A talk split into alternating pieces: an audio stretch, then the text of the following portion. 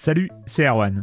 Je me permets ce petit message avant votre podcast pour vous parler du festival Silence on Joue qui aura lieu le 25 mai prochain à la Cité des Sciences et de l'Industrie à Paris. De 10h à 22h, on vous prépare une journée qu'on espère passionnante avec des discussions, des débats au cœur même de la Cité des Sciences et une soirée mémorable dans un grand amphithéâtre. La billetterie est ouverte, le lien est dans la description des derniers épisodes et vous trouverez aussi un lien vers la programmation. C'est 20 euros pour la journée et la soirée, et si vous voulez juste passer nous voir en journée, il suffit d'une entrée classique pour la cité, c'est 13 euros tarif plein avec éventuellement des réductions. C'est la première fois qu'on organise un truc pareil et on espère vraiment que vous répondrez présente et présent. En tout cas, nous, on a très envie de vous croiser de rencontrer celles et ceux qui nous écoutent chaque semaine. Rendez-vous donc le 25 mai et je vous laisse avec votre épisode de Silence en joue ou de la bande-annonce ou de Gâchette gauche ou de Dans la boucle. Enfin bref, bonne écoute.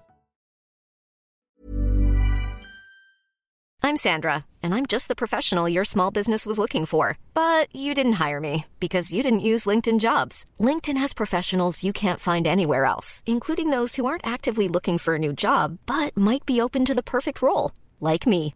In a given month, over 70% of LinkedIn users don't visit other leading job sites. So if you're not looking on LinkedIn, you'll miss out on great candidates like Sandra. Start hiring professionals like a professional. Post your free job on linkedin.com/people today.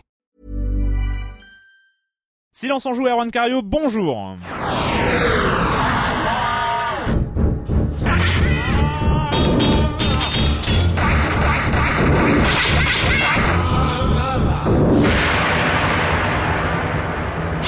Au programme cette semaine, on va parler de Little Inferno, le nouveau jeu, enfin pas si nouveau parce qu'il est sorti en novembre sur Wii U, mais il vient de sortir sur iPad, euh, des créateurs euh, de World of Goo, euh, Ninokumi, euh, qui était déjà sorti en Japon sur DS ou sur 3DS Sur DS. sur DS et qui arrive en HD sur PS3. Euh, évidemment, vous connaissez c'est ce mariage de raison entre Level 5 et euh, les studios Ghibli. Et enfin, Antichamber, euh, l'espèce d'ovni euh, qui euh, dont on voit des images et des extraits euh, depuis 2009 et qui débarque, euh, qui a débarqué ce mois de janvier sur Steam notamment. Et puis, puis voilà. Et puis on retrouvera évidemment les rubriques habituelles, dont Monsieur Fall et la minute culturelle, une très belle minute culturelle de Marmotte 19. Encore une fois cette semaine. Et oui, vous êtes prêts psychologiquement? On Ouais. tremble. Vous avez, vous avez, vous avez On une bonne demi-heure pour vous préparer psychologiquement. On est jamais temps de- assez prêt pour, une, Ouais, ouais. pour du marmotte 19. Ouais, je pense, je pense aussi.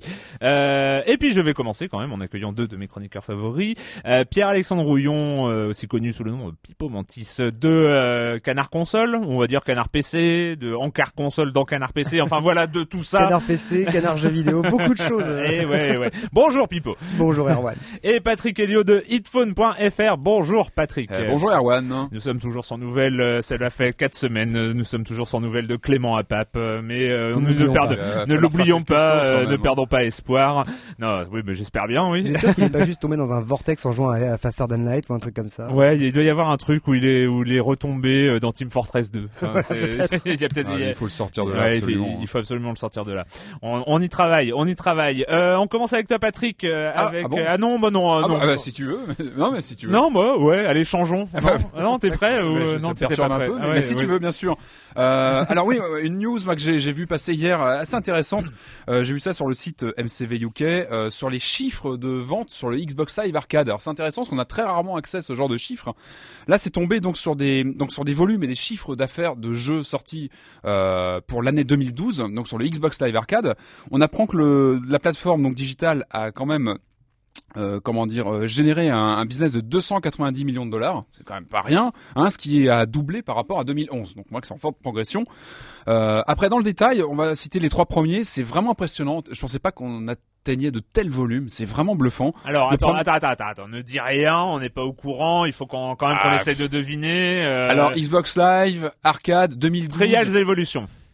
Il est dedans, bien vu. Il est en Oh, deuxième joli. position. Alors lui, il a euh, vendu un peu plus d'un million de d'exemplaires et il a généré 14, un peu plus de 14 millions de dollars.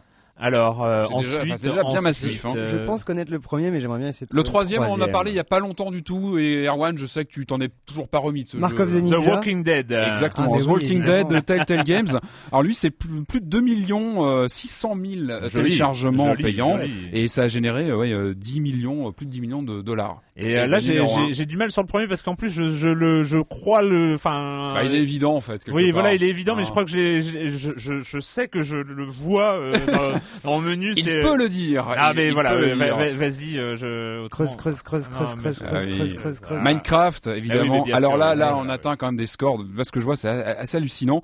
On est à pas loin de 5 millions de- d'exemplaires Mmh, vendus euh, plein tarif. C'est quand même un jeu qui est quand même à pas loin de 15 euros, je crois. Hein, donc c'est pas anecdotique.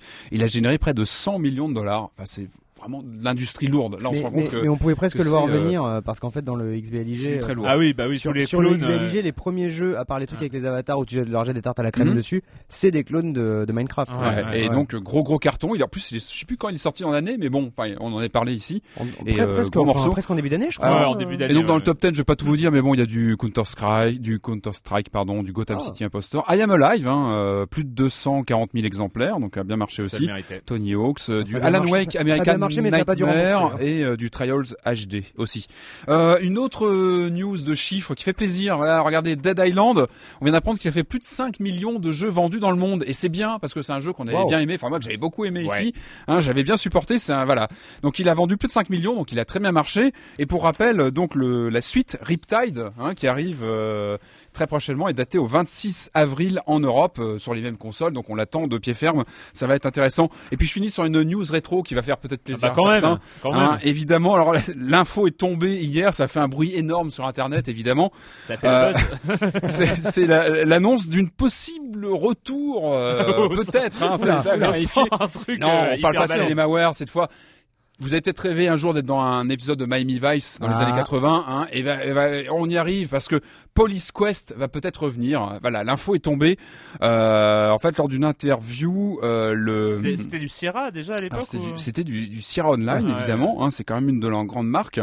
Euh, J'étais pas fan hein, des Police Quest. Euh, Moi, je- moi c'était Space Quest. Mais, euh, Évidemment, Space Quest c'était beaucoup ouais. plus, euh, voilà, euh, beaucoup plus rigolo. Ouais. Mais euh, ce qui était intéressant en Police Quest, c'était de retrouver vraiment tout le tout le côté euh, procédurier euh, des, Oui. des enquêtes, etc.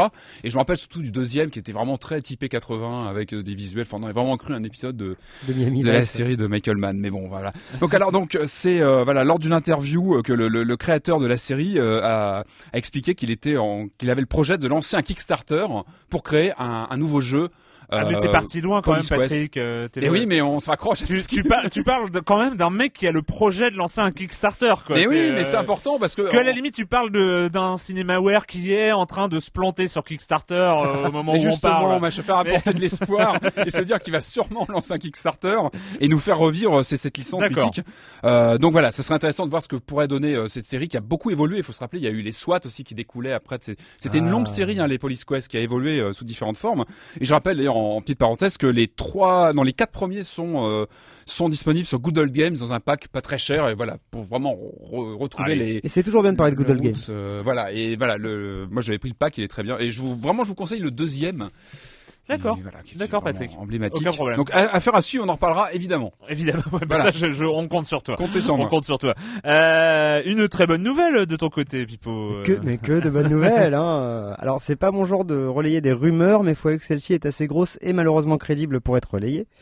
Euh, le site CVG, donc Computer and Video Games, ainsi que le site de- du magazine Edge, disent avoir parlé à des sources euh, qui en- actuellement développeraient sur la prochaine PlayStation et la prochaine Xbox, si tant est que ce soit leur nom, et que ces sources seraient en train de dire que la Xbox euh, trouverait un moyen de complètement bloquer le jeu d'occasion en collant un jeu à un compte ou des choses comme ça, et euh, tout bêtement de de réussir à, à faire en sorte C'est-à-dire que tu ne puisses plus tu prêter tes jeux, tu ne puisses plus les sur un revendre. compte euh, Xbox et pas de. Si c'est pas si c'est pas une console. Voir les deux. hein, Voilà.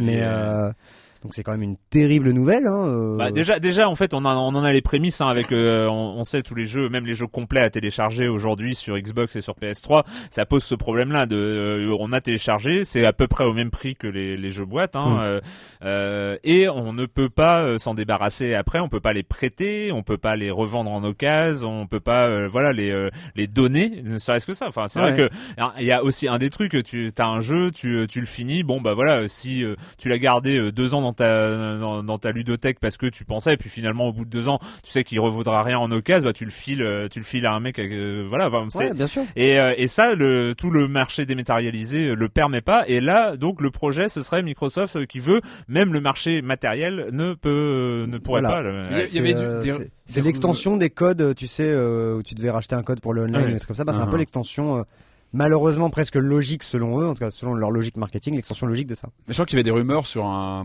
comment dire, sur un brevet comme ça qui avait été déposé par Sony il y a déjà quelques temps. Enfin, c'est quelque chose qui court comme ça. Comme, T'avais- euh, Mais alors, T'as- ce qu'il y a- aussi le brevet de Microsoft euh, sur leur euh, euh, leur prochain Kinect qui serait intégré mhm. au, à, à la console, qui permettrait et de qui voir. permettrait euh, apparemment de voir qui est en train de regarder un contenu Et d'arrêter par exemple. Ils pourraient potentiellement, ça n'a jamais dit qu'ils le feraient, mais du coup ils auraient le potentiel d'arrêter un film en disant oh là là cette personne elle a pas payé pour voir le film. Ouais, où vous on avez commence payé, à arriver à des ouais, choses un ouais, peu, euh, ouais, ouais. Ouais, non, c'est un Mais peu- euh, en fait, ce qui est intéressant dans, dans, dans ce truc-là, c'est que d'une part, euh, il y a tout ce débat hein, sur euh, l'occasion, euh, sur les sur le dématérialisé. Euh, il est en débat en Europe. C'est euh, c'est quelque chose parce qu'il y a eu un antécédent. hein, il y a eu une jurisprudence sur le fait que les licences logicielles peuvent être revendues. Donc euh, il y a euh, il y a la, la possibilité. Il doit y avoir une occasion des licences logicielles. Donc euh, Parce que c'est là, une, on- c'est une jurisprudence vis-à-vis d'un un procès qui concernait Oracle et une boîte qui proposait des, des licences d'occasion pour euh, pour Oracle. Et donc il y a tout un débat sur euh, la, la musique dématérialisée, le cinéma dématérialisé, les séries et les jeux vidéo. est-ce que est-ce qu'il n'y a euh, pas un droit du consommateur de pouvoir les revendre. Alors on imagine le bordel que ce serait sur Steam, que, Voilà. mais ce serait assez marrant parce que voilà, t'as as acheté, t'as un compte Steam avec euh, avec une cinquantaine de jeux, tu veux te débarrasser d'un, bah tu mets ça en enchère et finalement Steam serait obligé de te refiler un code euh, qui se supprimerait de ton compte et qui l'ajouterait sur un compte, Ah oui, sur, oui. sur un autre compte. Sur une sorte de portefeuille euh, virtuel. euh, moi ça fait très longtemps que j'aimerais que. Why not Oui, mais en, Steam en termes de ça. valeur, tes jeux d'occasion des maths ont la même valeur vraiment que le jeu, Bah, que le jeu neuf, je veux si- dire. si- Alors un- jeu d'occasion, évidemment, il peut être abîmé, il peut être. Ah voilà, bah si, oui, mais normalement il tourne. Il tourne, voilà, il est censé Ouais, tourner. c'est- c'est c'est le- c'est le principal, euh, c'est c'est le c'est principal. exactement la même valeur. Puis Ah si ça bah, continue comme ça, c'est la fin des collections aussi. Et Alors là, surtout, oui, c'est et- terrible, et, oui, bah, et- c'est- surtout c'est quand même sur ce pro- sur ce projet de, de Microsoft sur le sur le physique, il faut savoir que euh, c'est c'est c'est basé aux États-Unis, mais on a la même, euh, c'est euh, ce qu'on appelle la first sale doctrine, euh, qui est qu'en fait quand on achète que ce soit un CD, un DVD ou un truc comme ça, le first sale doctrine, ça veut dire en fait au moment l'acte d'achat supprime euh, un certain nombre de droits, euh, supprime un certain nombre de droits d'auteur et donne l'opportunité à l'acheteur de revendre, de euh, de revendre son bien en fait. C'est c'est c'est c'est légal. Euh, la, la oui, first euh, sale doctrine, il y a des droits qui ne sautent pas. hein, le droit de diffusion en public, hein, on, on sait les avertissements euh, sur les plateformes pétrolières, tout ça, on n'a pas le droit. Je sais pas si vous les aviez lus en entier, Mhm. mais toujours ce truc-là qui m'avait fait rire. Bref, euh, la, la- la first sale doctrine donne ce droit-là aux consommateurs. Et donc, est-ce que Microsoft, on, on sent bien le business qui est derrière, mais est-ce qu'ils ont le droit de le faire? Et ça, ce sera tout le tout le truc. euh, moi, j'ai hâte que euh, l'Europe euh, et euh, impose à tous les États de mettre une loi disant qu'on a le droit de revendre les contenus numériques. Et euh, Moi, j'ai- c'est Moi j'ai hâte d'acheter un jeu et de voir euh, vous ne pouvez pas jouer à ce jeu dans votre pays ou Ah oui, on à des choses comme ça. Ah, ouvert avec les- ce les- principe, le ouais. jeu est complètement identifié à la machine et c'est fini. Enfin, il est En théorie, maintenant ça reste. Après, euh, attention, voilà, je préfère le répéter. Oui, ça oui, reste de ça la reste, grosse euh, Allez. Euh, juste va relayée dire par ça. deux sites. C'est mais... pas la première fois, je crois qu'on voit ces rumeurs. Allez, le com des com, euh, le com des com de la semaine dernière, euh, Krafton Xunk, c'était Ah, euh, non, déjà, euh, fait c'est- plaisir. C'est euh, oui, c'était le spécial The Cave. Hein. Donc, euh, mais je rêve où on a eu le droit à une vraie émission rétro. Quel bonheur J'en reviens pas d'écouter en 2013 une émission sur le jeu vidéo qui parle des Goonies. Je me Oui. sens moins seul avec votre podcast. Non, on n'est pas seul. Hein, Vous n'êtes pas seul, euh, Crafton Alors, il Zunk, continue, il continue, The Goonies. euh, Pour donc, les Gonies, il y aura toujours Patrick. Ah, on peut jouer à deux. hein. Il continue euh, donc cette spéciale The Cave m'a bien en- m'a bien entendu titiller la curiosité. On a bien senti les difficultés que Erwan et Patrick ont eu d'aborder ce test, vu l'importance qu'a le créateur de jeu dans leur vie de gamer et dans leur imaginaire. Pourquoi nos, nos voix tremblaient un peu ça, Ah, peut-être, peu, euh, euh, Pour ma part, les défauts avoués euh, des jeux d'aventure anciens en termes de déplacement et d'ergonomie ont souvent été rédhibitoires euh, ou tout du moins gênants pour une immersion réussie à 100% dans des univers auxquels pourtant j'adhérais à fond. Je suis donc ravi que ce problème soit résolu par le gameplay plateforme et rapide. Je vais donc jouer à The Cave qui pourrait dans ces conditions permettre au genre aventure de sortir du marché de niche qu'il a toujours rencontré. Il a une dernière remarque, j'ai beaucoup pensé à Trine en vous écoutant, la narration tout du moins, en étant loin? Effectivement, au système narration, au système énigme, et on est assez proche, euh, on est assez proche de, de Trine. Peut-être moins orienté action. Ouais, exact- ce que j'allais dire, Il n'y a pas, il y a pas les ennemis, par Il y a exemple. pas les il y a- plateformes, il y a pas les combats et- euh, ouais. et, et- et ce genre de choses. Posé. Euh, Red, euh, deux petites questions sur The Cave. Le, jambe- le jeu semble-t-il facilement adaptable sur tablette euh, Ouais. Auquel cas, j'en espère un portage prochain. Euh, moi, je suis pas convaincu parce qu'en fait, on est sur des contrôles, vraiment des contrôles au pad, hein, euh, le, le contrôle plateforme et tout Ah. ça. Et euh, je suis pas convaincu qu'on ait, euh, mis à part ces pads virtuels qui marchent jamais sur tablette. euh, c'est vraiment un problème. hein. Euh, Enfin, c'est- pour le moi, c'est cancer des jeux de plateforme sur, euh, sur, sur, les- les- mobile, voilà, vu que je considère que les pads virtuels marchent pas, je, je, je moi, j'avais posé la question à Ron Gilbert. Je lui ai demandé est-ce qu'il y a une version iOS qui, qui serait en développement ou Android. Et il m'a dit qu'il il y pensait, il travaillait dessus, mais qu'il ne voulait surtout pas lancer une sous-version de The Cave Ouais. sur ses bécanes. Et qu'en fait, il lancerait quelque chose le jour, le jour où ils auraient un prototype concluant en termes de gameplay, C'est- effectivement. C'est c'est ce qui s'est passé avec Rayman et qui devrait se passer en théorie avec Meat Boy, c'est de, de faire du one button game qui Voilà. fonctionne, qui Adapté. peut, qui peut rester précis et difficile parce que c'est pas parce qu'il y a un seul bouton que Mhm. c'est. euh, Non, non, mais On l'a vu hein, sur Jungle donc, Run. hein, sur ouais. Jungle Run, c'est ça. Et apparemment, Edmund McMillan euh, pour euh, le Meat Boy iOS voudrait f- Ah, faire à peu près le même genre de mais en plus, The C'est- Cave, c'est la voie à suivre. Je pense que The Cave, sûr. tu peux le faire sur, sur une tablette sans une croix directionnelle, parce que tu, tu touches l'endroit où doit aller le personnage, et finalement, t'as as finalement peu de, de vraies séquences de plateforme Ouais, difficiles. ouais. Je pense que ça peut se faire. Why not? Bah, en tout cas, façon, ils y réfléchissent euh, chez Double Fine. Et il demande aussi est-ce que le fait d'acheter un jeu Kickstarter euh, signifie que chaque achat est directement un bénéfice pour l'éditeur puisque le financement est déjà réalisé? Alors en fait, euh, The Cave n'est pas Kickstarter, hein, Kickstarter, même si c'est Double Fine. Euh, et surtout, euh, ce n'est pas du tout le cas. C'est-à-dire euh, le- les Kickstarter, ça finance le développement d'un jeu La production, Euh, et après, euh, après, le, le- généralement, justement, l'édite- le, le, le développeur est en position de force, euh, vu que le jeu est déjà financé et qu'il n'y a pas de préfinancement éditeur, est en position de force pour négocier des droits plus élevés euh, Mm. que un jeu où il va demander un préfinancement à l'éditeur pour pouvoir le développer. ouais. Donc généralement, enfin, euh, on a peu d'antériorité, hein, euh, mais euh, si le Double Fine Adventure est, euh, est édité par euh, pour sortir en boîte ou je, ou je ne sais pas, Double Fine sera en position de force pour avoir justement des royalties peut-être plus élevées, sans doute même plus élevées de, que que les autres. le business enfin- model est sain, en fait. Ouais. Euh, dernière euh, réaction sur euh, de Jokerpa. Euh, j'ai testé la démo deux fois hier. Elle est tellement courte aussi. Un coup en solo, un coup en coop, et ça m'a donné bien envie. Oui, on peut penser à du train, mais uniquement dans la forme, le fond étant complètement différent. Par contre, à écouter Patrick, j'ai pris un peu peur quand il a commencé à parler des clins d'œil faits aux anciens jeux. Ah. J'espère que ce n'est pas trop insistant. Je n'en peux plus de ces jeux qui regardent en arrière et cherchent à titiller la Madeleine des geeks nostalgiques d'un Oh, pseudo âge d'or. Oh Oui. de moi. Le, Oui, attends, c'est laisse-le finir. percé à jour, Patrick. Oui, oui, oui, Fez, c'est toi, c'est à toi que je pense. D'autant plus que je n'ai jamais joué à un seul jeu de Ron Gilbert, donc voir une référence sans en comprendre le sel, c'est assez insupportable. Non, non, non. Et il met, il met une sorte de digression on. Au passage, on notera qu'à l'époque où euh, on vivait avec les yeux rivés sur un avenir plein de promesses, et qu'aujourd'hui on vit la tête dans le rétroviseur à la recherche d'un passé confortable et rassurant. Putain de génération Instagram, euh, digression off. Alors non, évidemment, moi c'est vrai que j'ai fait beaucoup le focus sur les, c'est justement ces clins d'œil aux anciens jeux parce que ça m'a touché moi en tant que joueur avec l'expérience que j'ai jeu, euh, que j'ai Espèce des de joueur Instagram. Ouais. titres. euh, ah, de- c'est beau ça, j'adore. Gilbert. Mais évidemment non, c'est pas du tout une pièce centrale du jeu. On peut tout à fait jouer et profiter de tous les clins d'œil de Ron Gilbert sans connaître ses anciens jeux. Au contraire, Oui. c'est vraiment des petits clins d'œil supplémentaires pour ceux qui connaissent, mais ça reste très très euh, très infime. Et euh, vraiment, c'est pas du tout, euh, c'est pas un jeu penché vers l'arrière. Au Non. contraire, je pense qu'on a essayé de passer le message la semaine dernière de dire que c'était un jeu qui avançait dans son domaine du jeu d'aventure et qui allait vers l'avant. Voilà, c'est Voilà. beau- c'est beau ce que tu dis. Voilà, donc C'est beau. euh, non, non, pas Allez, de passons, euh, de- passons à. Bon, on va faire un petit feu, tiens, pour se réchauffer.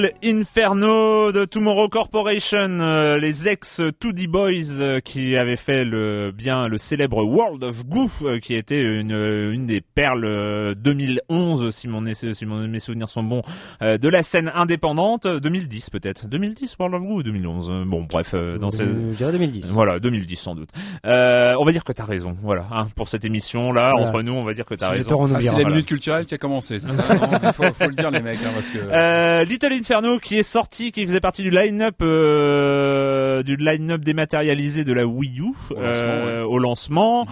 euh, qui était à 10 ou 15 euros quand même. Euh, 10. 10 euros. 10, ouais, je crois. euh, oui, mais euh, peut-être il est en promo maintenant. Sorti hein, sur ouais. Steam peu de temps après aussi. Euh, sorti euh, sorti sur Steam et qui vient de débarquer euh, qui vient de débarquer sur iPad euh, là pour le coup le gameplay si euh, se, se, se prête très très bien à ça hein. Mhm. c'était pratiquement un jeu pour, fait pour dès le départ un peu comme World of Goo déjà qui était euh, Mhm. très euh, qui était très compatible avec le, le, le tactile bref Little Inferno euh, moi je l'ai j'ai découvert hein, récemment parce que je c'est toi qui m'a qui Mhm. m'a averti de son existence j'avais pas j'étais pas du tout passé dessus sur la Wii U et donc euh, ça m'a permis de le découvrir et c'est vrai que le premier euh, je savais pas du tout hein, ce à quoi je m'attendais donc je, je lancé euh, comme ça. ce à quoi m'attendre Mhm. j'ai lancé comme ça et je pensais que euh, cette première scène euh, une espèce de truc bizarre avec des briques euh, et tout ça c'était un peu un tutoriel euh, on, est, on était euh, devant une cheminée et puis euh, machin. Et puis finalement ce n'était pas du tout le tutoriel c'était le jeu. Euh, donc euh, en fait Little Inferno c'est l'unité de divertissement Little Little Inferno. C'est une petite cheminée qui permet de brûler tout. Tout tout tout. Et euh, et puis on, bah voilà on s'amuse à brûler tout. Est-ce que de quoi vous ah, euh, qu'est-ce que vous en avez pensé? Patrick? Bah, euh, très surprenant. Très surprenant ce jeu. euh. Alors, on- il a eu la note maximale euh, sur hitphone.fr, il a eu 5 sur 5. Grand coup de cœur du, du rédacteur, je vous invite à aller voir le- l'article. Moi, je l'ai essayé euh, sur la version Wii U, alors qui se joue... Moi, j'ai joué entièrement sur le gamepad, en fait. Ah oui. Complètement sur le moi gamepad. ma télé sans, était éteinte euh, alors c'est vraiment surprenant parce que euh, parce que c'est un jeu difficile à expliquer. En fait, on a un feu dans une cheminée, on passe son temps à brûler des objets euh, qu'on lance dans le dans le feu, qu'on doit alimenter au, au fil du temps. Alors ça paraît pas très sexy comme ça quand on en parle. Hein. ah non mais ça paraît complètement naze quand ça, on en parle ça fait au début, quand c'est on pas en très parle. sexy, hein. Et euh, mais en fait, ce qui est Ah, assez moi j'ai rigolé dès le début mais... en fait, voilà, bah, ça m'a surpris quand j'ai lancé le jeu, quand j'ai commencé à jouer. Je trouvais que c'est, ça. Au début, on est vraiment scotché par le la physique du jeu. Enfin, il y a, il y a un moteur physique vraiment intéressant. On prend des objets. Pour résumer, on a, un cata- on a des catalogues de, de- d'objets qu'on peut brûler qui se débloquent au fil du temps, au fil de, de- du- des pièces qu'on, débloque. Et, euh, et dans plusieurs catégories d'objets, hein, voilà. euh. Alors moi, j'ai, vraiment, moi, j'ai, senti que le jeu basculait lorsqu'on arrive, je crois, au troisième, ou quatrième catalogue, euh, quatrième page du catalogue, où on arrive dans la section jeux vidéo. Hmm. Et là, je me suis dit, oh là, il se passe un truc parce que le- le- ce jeu se met, en- met le jeu en, en vidéo en, en scène. hein. Il y, a, il y a une espèce de, de mise en abîme assez intéressante. Il y a des, il y a des trucs assez hallucinants où on peut brûler une tablette. euh, et je sais plus comment le, le résumé de la tablette. C'est oui, c'est ces bécanes où les jeux sont pas chers au début et après ça revient super cher. Ah, c'est Enfin, plein de pics comme ça. Les monstres, les boss de, de monstres de, de jeux vidéo sont qu'on peut balancer dans le feu, qu'on peut détruire, etc. on peut brûler des pixels on peut brûler euh, on, on se met à brûler des la concepts, disquette, euh, euh, ouais. la disquette de 1986 de, de du, du prototype version, ouais, bêta de bon, Little voilà, Il y a plein de clins d'œil comme ça qui font plaisir à voir. Et on se rend compte au fil de la partie qu'on finalement on- cherche un sens parce qu'on brûle des choses, on gagne des points, on se dit mais à quoi ça sert finalement On avance, on avance. Et euh, ressort finalement derrière ce côté euh, très euh, 50s dans le look, euh, très très gentillet, avec une petite pointe de Tim Burton dans le dans le dans l'interface, dans le on, on sent qu'il y, y a un malaise qui s'installe quand on joue. Il y a un côté, euh, on brûle les objets qu'on achète, qu'on jette au feu automatiquement, qu'on détruit. On sent qu'il y a, il y a une il y a, une attaque du côté consumériste aussi, je trouve, de la société de consommation. On sent que, voilà, on attaque des choses, on, on détruit des choses finalement qu'on regrette pas lorsqu'on les brûle. On, les achète pour les brûler aussi vite. On sent que c'est finalement c'est assez, c'est plus profond que ça, ça peut en avoir l'air. Et puis en, en, en, en, le- ter- en termes Ah, de, excuse-moi, en, termes de gameplay, je trouve qu'il y, a- vraiment, euh, en jouant, je me suis rendu compte qu'il y avait une espèce de dichotomie. C'est un jeu un peu bicéphale. Euh, dans ce côté, on joue avec le, la, la physique à l'écran, on, on joue avec ce qui est à- dans le feu, on peut jeter les objets, continuer à les faire bouger entre eux, les, on met en place des combos, etc. Et derrière, il y a toute cette dimension puzzle où on doit euh, justement assembler des combos à base d'énigmes. C'est-à-dire qu'on nous propose des des combos, ce sont des petites devinettes en fait. Ouais. Euh, on a un petit descriptif, j'en ai plus en tête comme ça, mais euh, on la, doit combo, le- la, la combo lolcat, la, la, la, Soirée combo, cinéma. alors on se dit bon cinéma, bah, voilà il faut euh, prendre un voilà. chat en mousse et le, le prendre avec un appareil photo et paf ça explose on a un combo et Voilà, en la regardant combo un petit peu Tu et viens en- de spoiler la combo lolcat. voilà Bah, mais en même temps c'est pas elles sont pas faciles hein, les combos moi j'ai ramé vraiment sur certains trucs et euh, je pense que c'est voilà on il y a, il y a du travail pour débloquer tous les combos. Et en, en gratouillant un petit peu je, je suis allé voir sur le site des développeurs donc il y a World of Goo évidemment. Et j'ai vu que c'est les gens aussi qui ont euh, signé un, un jeu euh, DS dont on avait parlé ici. C'était Henry Hatsworth sur DS je sais pas si vous vous rappelez de ce jeu qui était justement lui aussi très bicéphale parce qu'on avait sur l'écran du haut un jeu de plateforme et en bas un, un espèce de Tetris-like. Et le gameplay était très très bien euh, voilà implémenté. Tout ça correspondait bien. Et finalement je trouve qu'on retrouve ce côté euh, de double jeu en un dans ce titre Ouais. et, et ça marche très bien je trouve que c'est c'est c'est vraiment ingénieux euh, de, de la façon dont tout ça se se, Typo, se met en place T'en as pensé quoi un peu moins convaincu, moi. J'ai trouvé ça euh, distrayant, euh, du Mhm. peu que la partie a duré pour moi. Effectivement, je je suis pas allé très loin, je suis pas allé jusqu'au catalogue merveilleux où on brûle des pixels et je vais relancer ah, le jeu. que- Ah, je crois que c'est le quatrième faut- Et, c'est peut-être là qu'il y a un point justement. et moi c'est là où j'ai senti que ça a parce que parce que jusque là j'ai trouvé le truc un peu vain. Euh, effectivement, ça m'a pas éclaté de trouver euh, les euh, les combos à cause d'un truc qui est justement que euh, tu dois attendre. Dois tu as des pièces pour acheter les objets. Et quand on a plus, tu dois attendre, euh, si je me souviens bien, pour avoir de nouvelles Ouais. pièces, pour avoir de nouveaux objets. Non, t'as pour- toujours. Alors en fait, le truc c'est que t'as toujours des pièces parce que en fait, euh, quand t'achètes euh, un objet, un certain nombre de pièces, quand tu le brûles, tu gagnes plus de pièces. plus? Oui, c'est euh, chaque Ouais, objet, zéro, chaque, en fait, chaque hein. objet brûlé t'amène un bénéfice. il y a, y y pas de game euh, over il faut faut, faut y a pas de game over Euh, y au a pire, pas au de- pire, si t'as vraiment, en fait, le- les situations où tu as peu de te retrouver sans pognon, c'est si tu débloques un nouveau catalogue alors que t'as pas d'argent de réserve et là tu te retrouves avec très très peu d'argent pour aborder le nouveau catalogue. Mais euh, je suis même pas sûr qu'on puisse normalement, jeu, normalement, ouais, euh, pas. mais t'as des petites araignées qui arrivent qui te Oui, donnent des pièces ouais. gratos. Mais euh, c'est euh, que tu brûles, hein, tu brûles tout. Pardon. Et, Euh, et effectivement, alors oui, je, je, m'amusais à trouver les nouvelles animations de chaque nouvel objet que je brûlais. Alors il y a des trucs effectivement très glauques et assez rigolos comme ce, ce quart d'enfant que tu brûles en entendant les hurlements des gosses et tout. C'est vrai. Alors non, c'est vrai, que tu te- t'en parlais tout à l'heure, l'univers tout mignon, alors qu'en fait derrière c'est ultra glauque. Tu reçois des lettres de ta petite voisine, c'est super malsain. Enfin, c'est un peu comme Ça- The Cave en fait ça, ça fonctionne pas mal. Il y a- il y a un Par côté, contre, euh, euh, effectivement, euh, les, les mecs de 2D Boy ont annoncé plusieurs fois que c'était un petit peu euh, un, une pique envers les jeux Facebook, euh, cette espèce de truc où, bah, on en parlait encore, le, le jeu qui est pas cher au début puis qui revient de plus en plus cher, machin. Mhm. Une espèce de pique envers tout ça, envers euh, ces jeux avec du, de, de, de l'argent dans le jeu Mhm. que tu dois acheter, avec de- un système de temps où tu regagnes des trucs avec le temps. J'ai trouvé, alors c'est ce que j'appelle le syndrome Cabin in the Woods, qui est un film que j'adore d'ailleurs, mais qui, pendant sa première demi-heure, essaie de se moquer des films d'horreur et tombe dans tous les travers des mauvais films d'horreur en voulant les moquer. Et du Mm. coup, c'est un mauvais film d'horreur pendant une demi-heure. Et je trouve que Little Inferno, sur le début en tout cas, euh, en voulant parodier les mauvais jeux Facebook, devient lui-même un mauvais jeu Facebook ou un mauvais jeu Flash. ta, ta, ta, Et ta, et il y a un truc ta, à- ta, qui, ta. qui a pas cliqué avec moi. Moi, je suis d'accord sur le, sur le côté tordu de certaines as- associations. J'ai trouvé que des fois c'était vraiment vraiment difficile à, à cerner parfois. J'ai un peu ramé et c'est vrai que des fois c'était un peu laborieux. En revanche, moi je trouve qu'un des points forts, c'est que c'est un jeu vraiment orienté tactile à 100%. Et je trouve qu'il y a vraiment un truc lorsqu'on maîtrise le feu à l'écran. Enfin, il y a vraiment. Il faut un- dire que je l'ai fait sur PC, ça a peut-être pas aidé. Enfin, pour Ouais, moi, voilà, il faut vraiment le faire. Enfin, sur la Wii U, ça marche super. On a vraiment l'impression d'allumer le feu du bout des doigts. Enfin, je trouve que c'est super bien foutu. Ils l'ont transformé c'est en pyromane. Alors, on- Et vraiment, On l'a perdu, là. c'est vraiment un jeu tactile pour moi. Enfin, Moi je trouve. vraiment, euh, euh, alors d'une part, moi il y a, y plein de choses. euh, À peu près tout m'a séduit euh, au, au grand désarroi de, de ma moitié euh, qui me regardait avec des yeux euh, un veux peu. brûler plus de choses, brûler. C'est elle comprend, bah, je lui ai fait une démo pourtant. Pourtant, pourtant, justement, pour rebondir sur ce qu'on disait sur The Cave tout, euh, la semaine dernière, je pense aussi que c'est un jeu qui doit beaucoup se jouer à deux.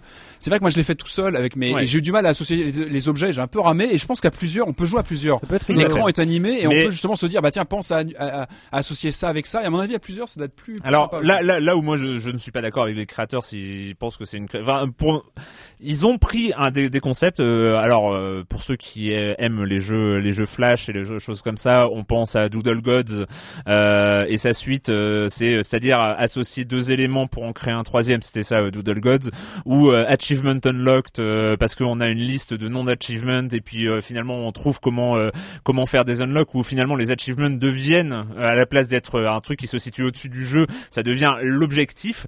Et là, en fait, en termes d'achievement, c'est trouver des combos, donc des, des, des combos de deux ou trois objets qui où le seul indice c'est la description du combo. on a voilà le, le combo lolcat, le combo soirée soirée ciné, le combo le combo japonais, le combo. c'est pas évident, c'est ça qu'on a on a 5 4 5 pages. Le combo méta, on a, on a, il y en a il y en a 99, il y en a 99 à trouver. Et on doit en trouvant les combos, en ayant assez de pièces, en achetant, en finissant chaque catalogue, c'est débloque le catalogue suivant. Il y en a 6 en tout. Euh, les animations et surtout ce qu'on, ça peut, ça va du descriptif des objets à la façon dont ils réagissent euh, une fois enflammés, à certaines animations de deux objets en même temps qui ont leur propre animation euh, mm. quand, quand ils brûlent ensemble, euh, des objets spécifiques comme les, les astres parce qu'on trouve la lune, Pluton, le soleil, les galaxies qui finalement créent un, créent une gravité donc les, les objets se mettent à, à tourner autour, mm. les choses qui volent, qui s'envolent, euh, qui s'envolent, qui sortent de l'écran, etc. je trouve qu'il y a un, un aspect assez jouissif de découverte parce que c'est un jeu rapide aussi, c'est-à-dire qu'on, moi j'ai pas trouvé qu'on poireautait tant que ça, on poireaute pas, les trucs arrivent, ça on brûle, euh, on achète des trucs pendant ce temps-là, enfin et il y a il y a, y a quelque chose d'assez hypnotique, de drôle parce qu'en plus donc il y a un scénario. Euh, vous n'en avez pas parlé, vous n'en avez pas parlé de ce scénario. Et là, c'est un jeu très bien écrit. C'est un jeu très bien écrit. et on reçoit des lettres, on reçoit des lettres de trois ou quatre destinataires, euh, dont euh, la voisine, la voisine qui est extraordinaire, qui nous envoie des cadeaux, qui nous envoie ses, qui nous raconte sa propre expérience avec son unité de divertissement Little Inferno. Euh, bref, faut rappeler, ce sont des cheminées pour enfants. Hein. Oui, voilà, c'est oui, oui, ce sont des jouets pour que les enfants puissent brûler des choses. Exactement, c'est décrit comme ça. Et il y a, y a, tout cet univers comme ça, un petit peu, un petit peu décalé, euh, euh, très très drôle, très humour, humour noir, et puis très, euh, je me moque un peu de de tout l'univers et l'univers technologique et des jeux vidéo et de et tout ça. Il y a, y a plein de, de ah, petites remarques. c'est la, la, la, vidéo oui, oui, la, énorme. la, la, petite vidéo est très bien. et surtout, il y a une vraie histoire et il y a une fin qui est, euh, je ne parlerai même pas de la fin et je ne parlerai même pas de comment ça se passe, mais il y a, il y a une vraie récompense, c'est-à-dire que euh, grosso modo sur la 99 combo, il faut en débloquer 36 ou 37 de mémoire pour euh, pouvoir débloquer le ou une quarantaine peut-être, une quarantaine pour débloquer le dernier catalogue. Et une fois mhm. qu'on a acheté le dernier objet du dernier catalogue, on peut, on a une combo finale et et à ce moment-là, il y a une vraie fin qui dure assez longtemps et qui est vraiment super bien écrite elle aussi. Et, et voilà, moi j'ai complètement, euh, je suis complètement tombé dedans. Après, c'est quoi? C'est euh, c'est trois heures de jeu, euh, on va dire pour pour débloquer tout. Et après, en plus, il y en a plus si on veut avoir débloqué les 99 parce que là, il faut se creuser la tête, évidemment. combos, et, et franchement, moi j'ai trouvé. Après, voilà, c'est c'est ceux qui sont tombés dans Doodle God, ceux qui sont tombés dans ces petits trucs à achievement, à, à trucs à moitié tordus de mariage de deux objets pour. des... Enfin, il y avait vraiment un, un truc très très bien fait. Ça coûte combien sur iPad? Euh, 5, un peu moins, 4, 49. C'est plus son prix, c'est plus son prix que les 10 euros. Mais sans, sans euh, item selling derrière. Donc il bah voilà, il n'y a pas le côté ah rachat derrière, donc c'est C'est pas choquant pour un économiseur d'écran interactif, c'est. Ta ta ta ta ta. et, et alors, et alors, un économiseur d'écran interactif, avec des achievements, monsieur, avec des achievements, bordel. C'est ça qui est surprenant, c'est qu'on est au même endroit, on a toujours le même fond d'écran, mais il se passe plein de choses finalement sur cet écran. Voilà. Au fil de la partie, il se passe énormément de choses. Et il y en a des lettres et, euh, et on a des bombes nucléaires qui se mettent en route, on a, il se passe plein de choses. Et il neige dehors et on a le monsieur de météo qui nous fait les. Euh, c'est vrai qu'il y a une vraie narration, c'est surprenant. Il y a une vraie, il y a une vraie histoire. Euh, prise de parole comme ça par lettre. Allez, on va parler à un jeu avec un peu plus d'ambition quand même, euh, Ni no Kuni. Welcome to my world, Holly boy. Another world.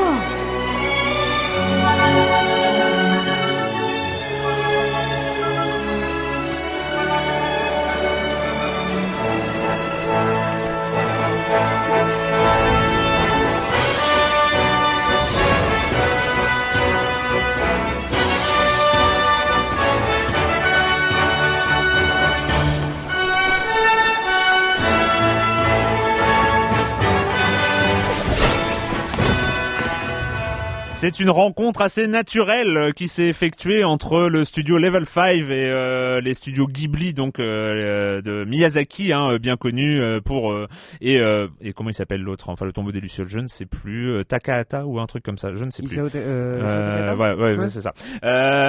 bref, Princesse Mononoke et Porco Rosso et tous les autres. oui, il y en a une tonne de Miyazaki, on va pas tous les citer.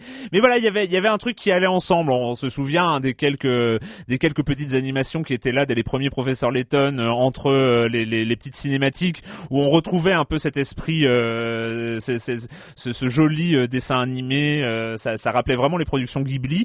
Euh, voilà, donc ils ont décidé d'officialiser euh, la, la chose. Ça a donné Nino Kuni euh, donc euh, uniquement au Japon en, sur la version DS. euh, pas, euh, ça n'a pas passé la frontière d'une manière complètement incompréhensible, mais ça nous permet de l'avoir en HD direct euh, sur euh, sur PS3. Euh, moi, je, bah, dû à quelques problèmes techniques que je ne m'étalerai pas, euh, j'ai juste vu le tout début. Euh, mais euh, mais toi, Pipo, tu y as bien joué. J'y ai beaucoup joué. Euh, avant tout, j'aimerais euh, mettre un disclaimer euh, Fais ton disclaimer. pour, euh, pour expliquer que j'ai une tendance à la haine envers le RPG japonais classique. Moi, euh, sorti de Valkyrie Profile, Chrono Cross et Final Fantasy VIII, qui n'est pas classique, Mm. euh, je euh, je- j'ai un vrai problème avec le RPG. euh, Tu veux dire les villages qui brûlent, l'exil, tout ça. les euh, villages qui brûlent, les combats aléatoires, les héros qui pleurent, tout ça, c'est Ah. pas du tout ma cam. Et, euh, et pourtant, Dieu sait qui chouine, le héros de Nino Kuni. Et pourtant, je suis tombé dans Nino Kuni, mais tête la première, et, euh, et j'ai trouvé que c'était un RPG fantastique. Alors que c'était vraiment pas gagné, puisque la construction de Nino Kuni, c'est le RPG de base, mais alors de base. Euh, Ce que t'aimes pas à la base. ah ouais, ce que je hais, c'est-à-dire, tu commences dans la petite forêt, euh, ensuite c'est la plus grande forêt, ensuite c'est le premier village. Oh là là, euh, la petite fille machin, elle a des problèmes dans le premier village, il faut la sauver. Oh, le premier donjon avec le premier monstre. Enfin, c'est vraiment et c'est d'une lenteur, c'est poussif, c'est euh, et ce qui fait que tu que tu tiens à ce moment-là, c'est la beauté du jeu. Ouais. Parce qu'il faut avouer que c'est Ouais. Superbe, c'est Là vraiment pour, là, là- là- là, pour le coup, c'est vrai que euh, aujourd'hui, en 2013, euh, il y a plus beaucoup de jeux. Hein, euh, même on voit quand euh, entre nous quand on discute, il y a plus beaucoup de jeux où c'est une beauté graphique qui va euh, d'abord nous émerveiller. On va s'émerveiller plutôt du gameplay, de l'univers, de la construction. Euh, aujourd'hui, on s'intéresse plus beaucoup à, à, à la claque graphique. Peut-être, euh, peut-être dans un d'ici un an, ça reviendra. Ça serait euh, intéressant de connaître les coulisses, de savoir comment ils ont travaillé ensemble entre le studio Ouais. d'animation et les développeurs. Et là, c'est que- vrai que la, la finesse. Je euh, trouve que la direction artistique est pour beaucoup aussi justement, c'est oui. les couleurs. Ouais, oui, ah oui, oui. les mais- couleurs. ouais, oui, c'est vrai, c'est vrai. euh, oh là là, la première forêt, des couleurs magnifiques. Il y avait, eu- il y t'as avait envie eu de un premier quoi. essai euh, un peu un peu dans ce genre-là, mais malheureusement le jeu était pas terrible. C'était Chopin. euh, il y avait un truc à base de Chopin aussi. Euh, Eternal Sonata. Eternal- T'es sûr Ouais, je crois. Ouais, je crois, ouais. Ah, je vérifie. Mais euh, enfin, il y a- il y avait un truc euh, avec du euh, du cell shading euh, qui faisait des dessins Mhm. animés Bah, aussi. c'était ça, euh. c'était Eternal Sonata. D'accord, peut-être. Euh, et donc. Euh, C'était pas super. non. C'est encore plus poussif que Nino Kuni. Et donc voilà, là, là, on a un vrai, une vraie claque quand même visuelle. Pour, en plus, si on aime euh, le travail des studios Ghibli, là pour le coup, euh, c'est, euh, c'est vrai qu'on retrouve directement le, la patte. Ah la oui, patte et puis il y a même des séquences animées Ghibli, Ouais, il y en a ouais. beaucoup et elles sont magnifiques. Et euh, bon, alors passons. Donc, je commence à me taper quelques heures et puis sans trop le comprendre, je continue à jouer quoi. Je me demande pourquoi et puis a- arrivent de nouveaux euh, de, de nouveaux éléments de gameplay. On parlera des combats après parce que c'est Mm. c'est intéressant, mais il vaut mieux que ça vienne après. Arrivent les familiers. Euh, qui s'appellent sûrement euh, familiers parce que Pokémon s'était déjà pris, mais en gros tous les ennemis que tu vas rencontrer, tu peux plus ou moins, t'as une chance de les capturer et de Dragon les avoir Quest. dans ton équipe et de euh, bah, de les faire combattre. Tu peux en avoir jusqu'à trois par personnage de ton équipe, en sachant que tu arrives jusqu'à trois personnes dans ton équipe. Donc ça fait neuf. T'as un total de neuf familles. Wow. Mais tu peux en avoir d'autres que tu vas faire leveler, à qui tu vas donner des bonbons, mais certaines races de familiers préfèrent tel type de bonbons. Enfin, c'est assez intéressant. Il y a un jeu dans le jeu qui rappellera Ah, un peu sombré, le, là quand même. Hein. qui, qui rappellera un peu le Shadow Garden de Sonic Adventure pour les plus anciens. Euh, c'est tout le système des euh, des monstres de Dragon Quest aussi. Hein. Aussi, ouais. c'est- Ouais. ouais, c'est- c'est- Collectionnite, ouais, quoi. ouais, la collectionnite. à fond, à Ouais. fond, à fond. Les quêtes secondaires, pareil, c'est super intelligent. En gros, il y a plein de petites quêtes que tu peux faire à droite à gauche qui vont remplir des cartes que tu as à tamponner comme des cartes de fidélité. Hmm. Et tous les 10 tampons, tu gagnes un point de, de, de, de, de, de quête secondaire entre guillemets que tu vas pouvoir dépenser pour avoir des perks que tu ne peux avoir que comme ça. Ah, Genre euh, aller plus vite sur la map, euh, trouver les, les- les ennemis plus facilement à tel endroit. Enfin, c'est tout Donc ça ils ont trouvé les moyens de t'accrocher toi, qui est pas forcément un. Exactement. un- un Eh, guéri, belle euh, perf. Alors jusque là, tout va pour le mieux. La traduction française est fantastique euh, d'ailleurs en passant. C'est Oui. vraiment le travail effectué là-dessus. euh, Les noms des monstres, les personnages, les dialogues, c'est génial. Et il y a quand même une chose qui m'empêche parfois de remettre le jeu dans la console, c'est les combats. Et là où c'est assez rigolo, c'est que finalement Nino Kuni me déplaît le plus euh, quand il s'éloigne du RPG classique en fait. Ouais, quand il s'éloigne du tour par tour et fait Exactement. euh, le, le, le Je- tail off. euh, J'aurais préféré ouais. avoir du tour par tour, alors que là j'ai un espèce de Tales of, donc où je choisis un des trois personnages que je joue. Les deux autres sont gérés par une IA. Alors ils font n'importe quoi parce que l'IA elle est con comme un balai, c'est juste Ah, pas possible. bon. Et surtout, euh, quand les combats durent plus de 5 minutes et que j'ai vidé ma barre de magie, à savoir contre les boss, je passe un quart d'heure à tourner autour du boss, en attendant qu'arrivent les orbes de magie et de vie, un, un peu aléatoirement, pour pouvoir relancer des magies. Ah oui. Et il y a, y a un vrai truc qui fonctionne pas là, il y, a- Ouais. il y a un problème de dynamique, alors que c'est dommage parce que c'est magnifique, ça bouge plutôt bien, ça a de la gueule. Il y a un vrai travail par contre dans les combats sur le placement, les contre-attaques, c'est intéressant de te placer au bon endroit, Ouais. d'envoyer ton attaque au bon endroit, donc il y a des trucs qui fonctionnent, et d'autres qui fonctionnent beaucoup moins bien, donc les alliés et surtout les combats de boss. Donc c'est un peu frustrant, mais euh, il y a que ça et, et ça m'a pas empêché de continuer alors Ouais. que ça aurait pu être vraiment le, le, le point de rupture. Et il y a une dernière chose à, à dire sur ce jeu, c'est que sur DS il était vendu avec un gigantesque bouquin. Ah oui, ça c'est quand même le, le point un peu euh, un peu décevant. Enfin, Un peu mais- décevant. Enfin, même beaucoup, beaucoup, euh, euh, bouquin, ça ressemblait à beaucoup quoi de- C'était bien très- plus gros que la DS. Ah ouais, déjà. C'était très décevant. un, un- un format, livre euh, quoi, ouais. un vrai livre. Euh, C'était le même jeu sur DS Ouais, C'était le même. C'était euh, le, même jeu, je crois un peu plus facile. Je crois qu'il a été rendu plus difficile. Il est parce qu'il est pas simple. hein. On, Mm. on peut mourir très facilement si on grinde pas un petit peu à droite à gauche. Et donc il y, a ce, il y a- il y a ce grimoire qui est le grimoire du sorcier, qui contient l'histoire du monde, des contes et des fables, le bestiaire des, des ennemis, l'alphabet parce qu'il y a un alphabet différent, euh, plein d'infos comme ça sur le monde, des recettes d'alchimie, etc. Et qu'en fait il va falloir assez régulièrement aller consulter. Mais c'est pas donc, en- dans le jeu Enfin, Il y a- tu l'as pas en il y a- ligne Il y a, il y a dans une version, il y a une version dans le jeu Ouais. où tu, qui, qui est très agréable à naviguer d'ailleurs, qui est très jolie, qui est plutôt classe. Quand tu arrives sur la page d'un monstre, et ben il s'anime et donc c'est, Mhm. c'est- c'est- ça fonctionne très bien. hein, Mais euh, Et il n'y a pas la possibilité de- d'avoir le grimoire sur euh, au cas où pour les pour les pour pour les plus aisés de, de- parmi les Sur gamers tablette. euh, sur Vita ou euh, un truc comme ça, un truc déporté sur pas sur Vita, ni, ni sur tablette. Ça, Alors, ça, pourrait faire un fric monstre en le vendant à 5 euros sur C'est- sur iPad, c'est- tu C'est vois. dommage, c'est dommage. Et, et donc parce qu'en fait, il y a des moments où tu as des tu as des énigmes, euh, un personnage qui va dire voilà pour avoir accès à la suite du niveau, lis cette lis, lis cette légende de notre monde Mhm. et donne-moi la réponse à ma question. Donc euh, Ah, donc là, il faut vraiment dans, se reporter. dans ce euh. conte, que s'était-il passé? Alors là, tu vas dans le menu, puis tu vas, tu vas ouvrir ton, ton bouquin. Mais le plaisir que ça aurait été de pouvoir ouvrir l'almanach sur les genoux, Et donc de y a- faire fouiller comme, comme le sorcier, ou alors avant chaque combat, de regarder l'ennemi et dire qui c'est lui, et de regarder dans, dans l'almanach à- à- Mm. quelles sont ses faiblesses et ses forces. C'est vraiment un truc qui manque et qu'on va retrouver que si on veut raquer 90 euh, euros pour l'édition collector, qui elle aura des impressions du grimoire. Ouais, bah ça c'est pas c'est pas terrible. C'est un peu dommage. Ouais, c'est même très dommage parce que la version DS, comme tu l'as dit, était livrée de base Mm. avec euh, avec ce. c'est sûrement d'ailleurs pour la traduction de ce grimoire qu'elle a jamais quitté le Japon, hein, euh, cette version. Eh, oui, Eh oui. c'est vrai, on dit. Parce vrai, que alors malheureux- malheureusement j'ai pas mis mes doigts sur le sur l'édition collector pour le moment, mais je crois que le grimoire est en anglais euh, partout en Europe bien Ah évidemment. Ah oui, Aïe aïe aïe. ils peuvent ah pas oui. le traduire. Et donc si c'est encore- ils peuvent, ils peuvent. je suis désolé. non, ils ont pas l'argent non. Là, Non, non, le ils, ont, ils ont l'argent. Une édi- ils vont, ils vont vendre euh, plus de 3000 exemplaires en France. Je suis désolé, non, non, mais Non, c'est sérieusement, vrai, ils vont gros- vendre plus de gros, 3000 tu- exemplaires tu en France. Tu peux traduire euh, un livre pour 3000 impressions. Enfin, tu conseilles, euh, tu conseilles le collector quand même. Si C'est euh, horrible à dire parce que je suis le vraiment du genre à dire de pas le faire. Mais si vraiment vous pensez que vous allez vous Mais, jeter mais- dedans, euh, mais le grimoire est en anglais euh, dans le jeu aussi. Dans le jeu il est traduit en français. Et ben alors, la traduction est faite. D'où. Est-ce euh, est-ce qu'ils ont est-ce qu'ils l'ont imprimé en français J'en sais rien. Bah euh, ouais, non, mais c'est, c'est un. C'est à, un- c'est à voir. Malheureusement moi je l'ai je l'ai je l'ai pas sous les mains. Ah là là. J'ai personne sous la main qui a l'édition collector. Et pour finir, euh, alors voilà, donc je pensais vraiment qu'il n'y a rien qui allait marcher et j'ai pas marché, j'ai couru. Euh, je me suis retrouvé comme un môme de 8 ans devant justement un de mes premiers Ghibli, euh, à être perdu dans ce truc merveilleux au sens premier du terme, quoi, vraiment féerique. Et, euh, et j'ai pas lâché quoi. Et c'est, je l'ai lancé le premier soir en me disant je vais pas me fader un RPG Jap pour le boulot, j'en ai marre machin. et je me suis couché à 8 heures du mat. blasé quoi. Ah ouais. je me suis couché à 8 Ouais. heures du mat. Ah J'étais ouais. à fond et je me suis vraiment juste couché Ah, parce que mes yeux se fermaient. Si je pouvais, je continuais quoi. Hmm. Donc euh, c'est vraiment fantastique. Euh, T'arrives dans le village de Almameux, qui est le, le, le- le petit village plein de vaches au milieu du désert du Sablara, et, euh, et tu vas voir le le- le- le- l'impératrice qui est une génisse géante qui veut manger. c'est vraiment merveilleux comme peut l'être un, un Chihiro ou des Ouais, choses comme ça ouais. quoi. Mm. Donc je le conseille à mort, même si effectivement euh, c'est pas toujours simple. Il y a des combats vraiment chiants et euh, il faut vouloir mettre 90 euros dans le grimoire. Si euh, si jamais euh, ouais, euh, vous pouvez mettre 90 euros dans le grimoire, allez-y. Par contre, voilà, pas pour les mômes parce qu'on n'est pas sûr que le grimoire soit traduit en français et parce que euh, ben il y a vraiment des combats, tu, tu peux pas laisser un môme là-dessus quoi.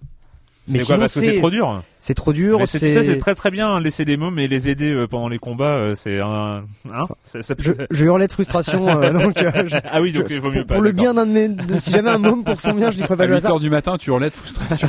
Exactement.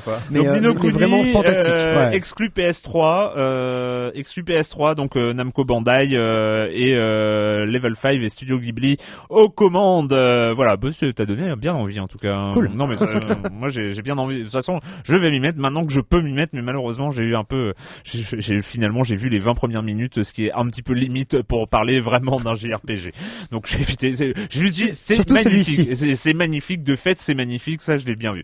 Euh, on va accueillir Monsieur Fall, Monsieur Fall de TrickTrack.net. On le dit pas assez. Avez-vous été sur TrickTrack.net cette semaine? Vous devriez. Voilà, vous devriez aller sur TrickTrack.net et TrickTrack.tv. Monsieur Fall et sa chronique jeu de société. Bonjour, Monsieur Fall. Bonjour mon cher Erwan, cette semaine je vous propose l'Égypte antique grâce à Kemet, un jeu signé Guillaume Montiage et Jacques Barriot. C'est un jeu édité en français par Matago pour 2 à 5 joueurs à partir de 13 ans pour des parties de 60 minutes. Nous sommes là face à un doux mélange entre le jeu à l'américaine avec un thème fort, des figurines, et un jeu à l'allemande avec de la stratégie pure, de l'intelligence et quasiment zéro hasard. Dans Kemet, vous allez tenter de marquer des points de victoire en contrôlant des territoires et en fracassant les armées adverses. Donc vous voyez, on est dans l'américaine, il y a un peu de fight à l'intérieur, mais ces fights se font avec de la réflexion pure et pas de hasard, puisque vous avez des cartes avec des points dessus que vous allez abattre consciemment, perdre, essayer d'influencer votre adversaire en bluffant. Bref, il y a, il y a zéro hasard et beaucoup de stratégie à l'intérieur. Bien sûr, c'est un jeu où vous allez devoir tout contrôler, gérer. La nuit, vous allez prier les dieux pour récupérer des points de prière, pour balancer des plaies sur vos adversaires. Enfin bref, c'est fin, c'est subtil. La règle est un peu complexe, mais assez fluide et agréable. On peut y jouer même si on est,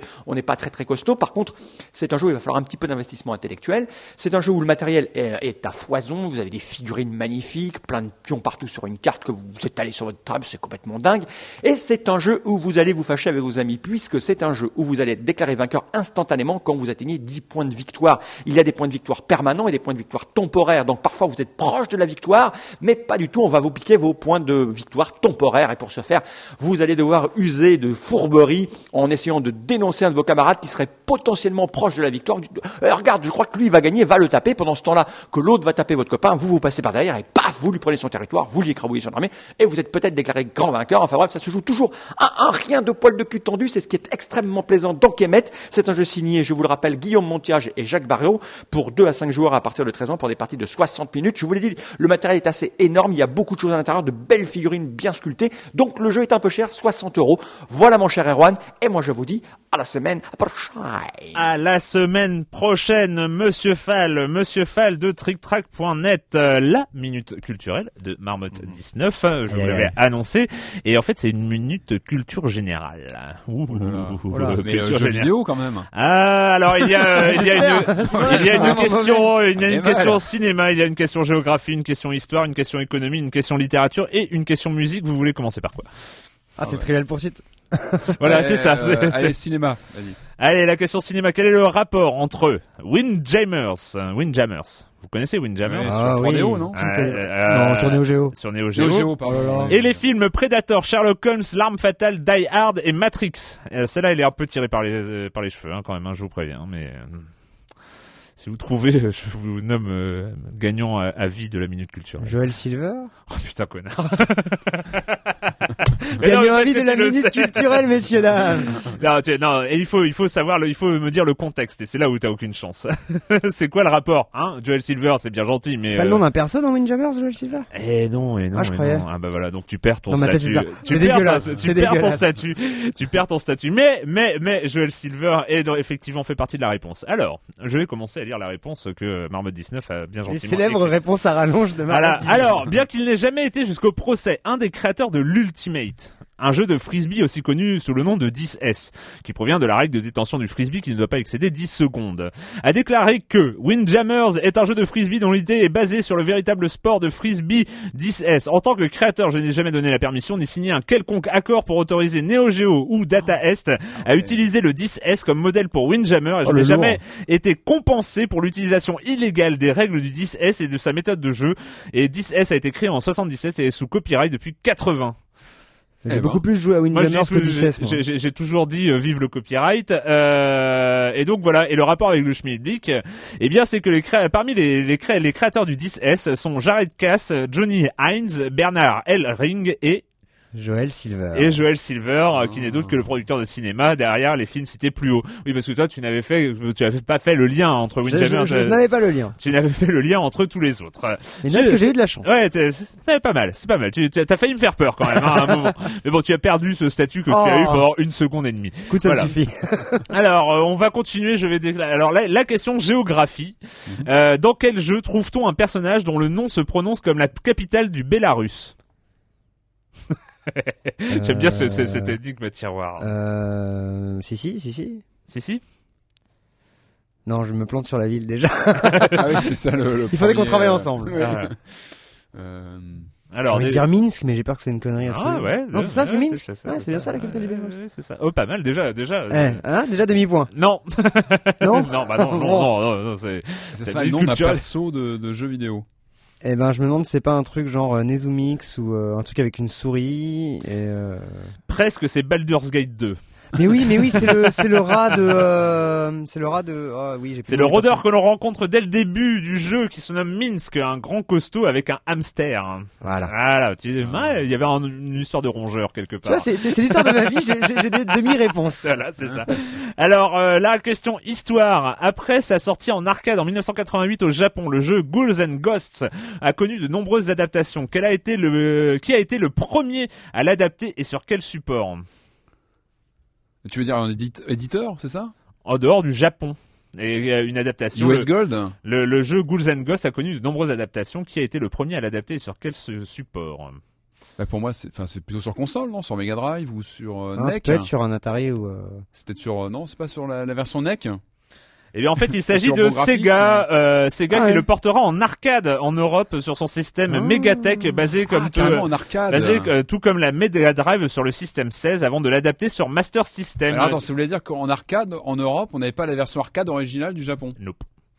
D'ailleurs, le logo bien joué, Marmotte, bien joué cette fois-ci. D'ailleurs, Ouais, le logo Capcom n'apparaît pas sur les boîtes Mega Drive et Master System. Capcom est quand même dans la ligne de, de copyright, euh, contrairement à celle de l'Amiga, la Super Nintendo et la Strad CPT et le Commodore 64 où euh, Capcom apparaît.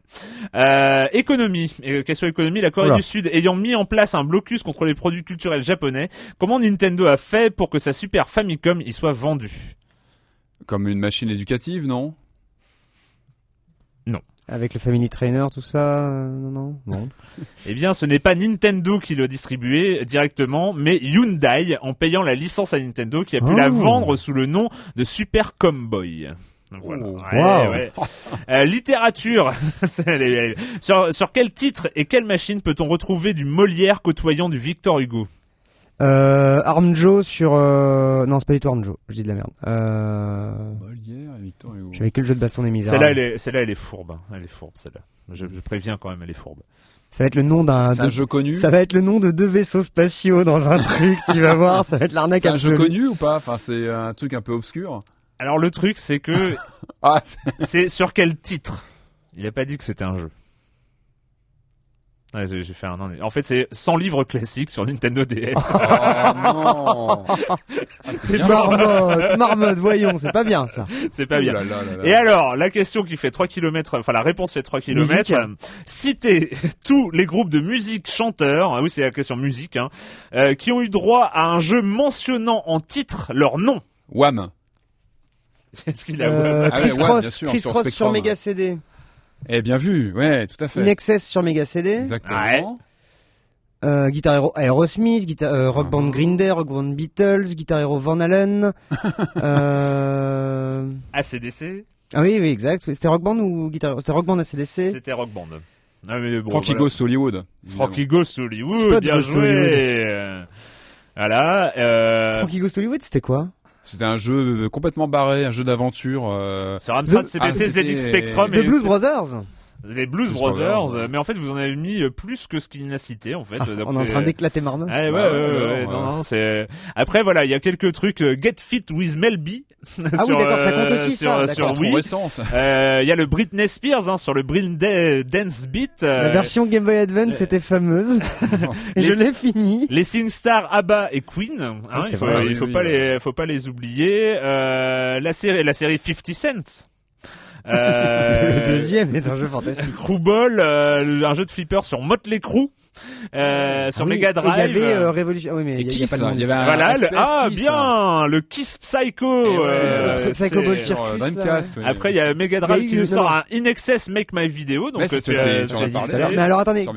Kiss, il y a eu un flipper et un FPS pourri. Voilà, Oui, le, il y a le aussi un Flipper FPS. aussi, le ouais, Kiss ouais. Psycho et le Kiss Pinball. Voilà, effectivement, effectivement, vous êtes hyper fort.